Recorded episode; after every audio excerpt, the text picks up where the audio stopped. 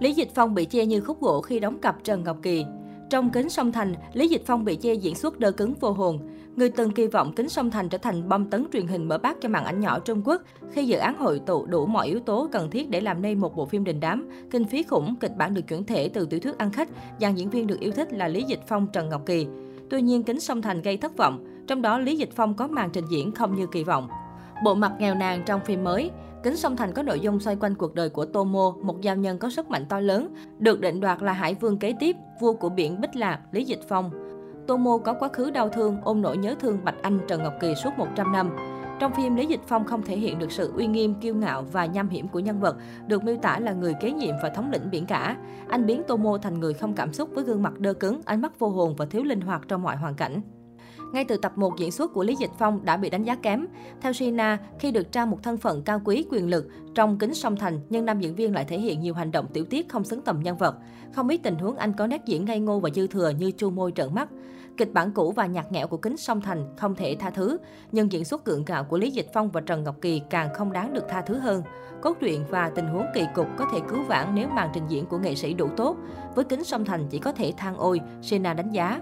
Cái gọi là ánh nhìn lưu luyến vạn năm của Lý Dịch Phong và Trần Ngọc Kỳ được một số người ngợi khen quả thật khó cảm. Họ như hai khúc gỗ đặt cạnh nhau. Cho Tiao mỉa mai diễn xuất của nam nữ chính. Trang Ivan nhận xét, Lý Dịch Phong vẫn giữ cách diễn cứng, gương mặt vô hồn, đôi mắt thiếu cảm xúc như trong các tác phẩm trước.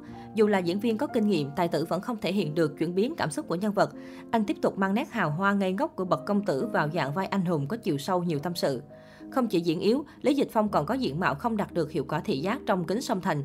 Ngoại hình của tài tử bị chê thừa cân tạo cảm giác nặng nề trên màn ảnh. Theo Sina, với những đánh giá tiêu cực hiện tại, Kính Song Thành khó lật ngược tình thế, trở thành phim đầu tiên vào danh sách bom xịt của truyền hình Trung Quốc năm 2022.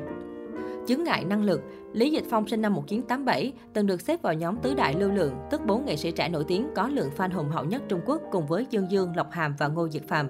Nam diễn viên vào showbiz từ năm 2007, nhưng phải mất 7 năm, tên tuổi của Lý Dịch Phong mới bước lên tầm cao mới nhờ vai chính Bách Lý Đồ Tô trong Cổ kiếm kỳ đàm. Anh trở thành thần tượng mới của giới trẻ Trung Quốc vào thời điểm dòng phim chuyển thể lên ngôi. Khán giả yêu thích nam chính, có vẻ ngoài lạnh lùng, điển trai. Sau đó, Lý Dịch Phong xuất hiện trên màn ảnh nhỏ với tần suất dày đặc trong các tác phẩm như Hoạt sắc sinh hương, Đạo mộ bút ký, Ma tước, Tru tiên thanh vân chí.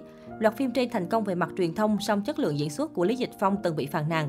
Nam diễn viên gần như luôn bê đúng một khuôn mặt và lối biểu đạt tình cảm từ tác phẩm này qua tác phẩm khác. Từ năm 2016, Lý Dịch Phong tạm gác việc phục vụ người hâm mộ bằng dòng phim thần tượng, chuyển sang thử sức với lĩnh vực điện ảnh. Với Lão Pháo Nhi, Kiến quân đại nghiệp, Thế giới động vật, The Pioneer, cũng như thể loại chính kịch như Bí ẩn mà vĩ đại, Hào thủ tự vị. Anh chăm chỉ đóng phim thử sức với đa dạng nhân vật để tháo bỏ hình tượng nghệ sĩ nổi tiếng nhờ hình thức đẹp trên màn ảnh. Nhưng sự đổi mới của Lý Dịch Phong không mang lại hiệu quả như anh mong muốn.